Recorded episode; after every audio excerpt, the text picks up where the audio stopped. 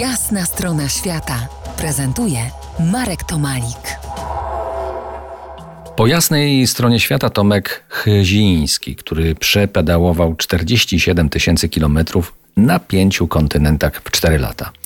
Tomku, masz za sobą doświadczenie z wyprawy rowerowej na Nordkap, to już wiemy z pierwszej części rozmowy. Wsiadasz na rower z mocnym imperatywem podróży dookoła świata. Pierwszy kraj to Czechy i od razu dość przykry wypadek. Za duży bagaż, troszkę popadało. Ja dziś nie przyzwyczajony do, do takiego obładowanego roweru. Jechałem za szybko i wpadłem w, w poślizg i sunęłem tak na boku. Pamiętam, że sunąłem na boku leżąc właśnie prosto pod koła nadjeżdżającego samochodu. E, widziałem strach w oczach kierowcy. Na szczęście udało jej się wyhamować i mi na tyle, że te zderzenie nie było mocne. No i mi się wydawało, że wszystko jest w porządku, tak podsumuję tą historię tylko szybko, że wszystko jest w porządku, ale nie, okazało się, że złamałem sobie kość tutaj obojczyka czy ramienia, w każdym razie to jest typowe dla rowerzystów.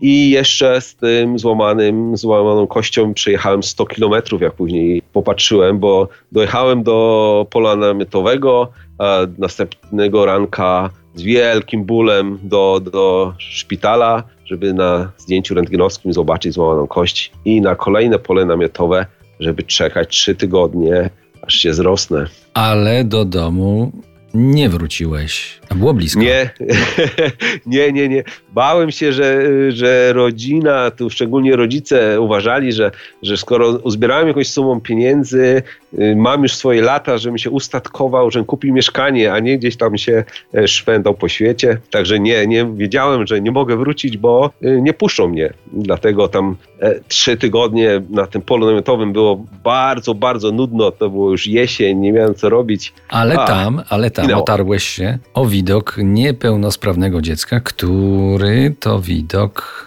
mm, dał ci troszeczkę energii. To, to było bardzo ważne doświadczenie, mm, bo poczułem, że to dziecko już nie ma żadnych szans w życiu, żeby chodzić. A, a ja po prostu, co, wiedziałem, że to będzie tylko trzy tygodnie i przestałem się nad sobą użalać, chciałem się w garść i tak jak mówię, po trzech tygodniach, jeszcze z bolącym tym ramieniem, ale po prostu wsiadłem na rower i pojechałem dalej. Za kilkanaście minut zmienimy kontynent. Będziemy towarzyszyć Tomkowi w jego rowerowej podróży nie przez Azję na początek, ale przez Amerykę Południową. Zostańcie z nami w RMF Classic.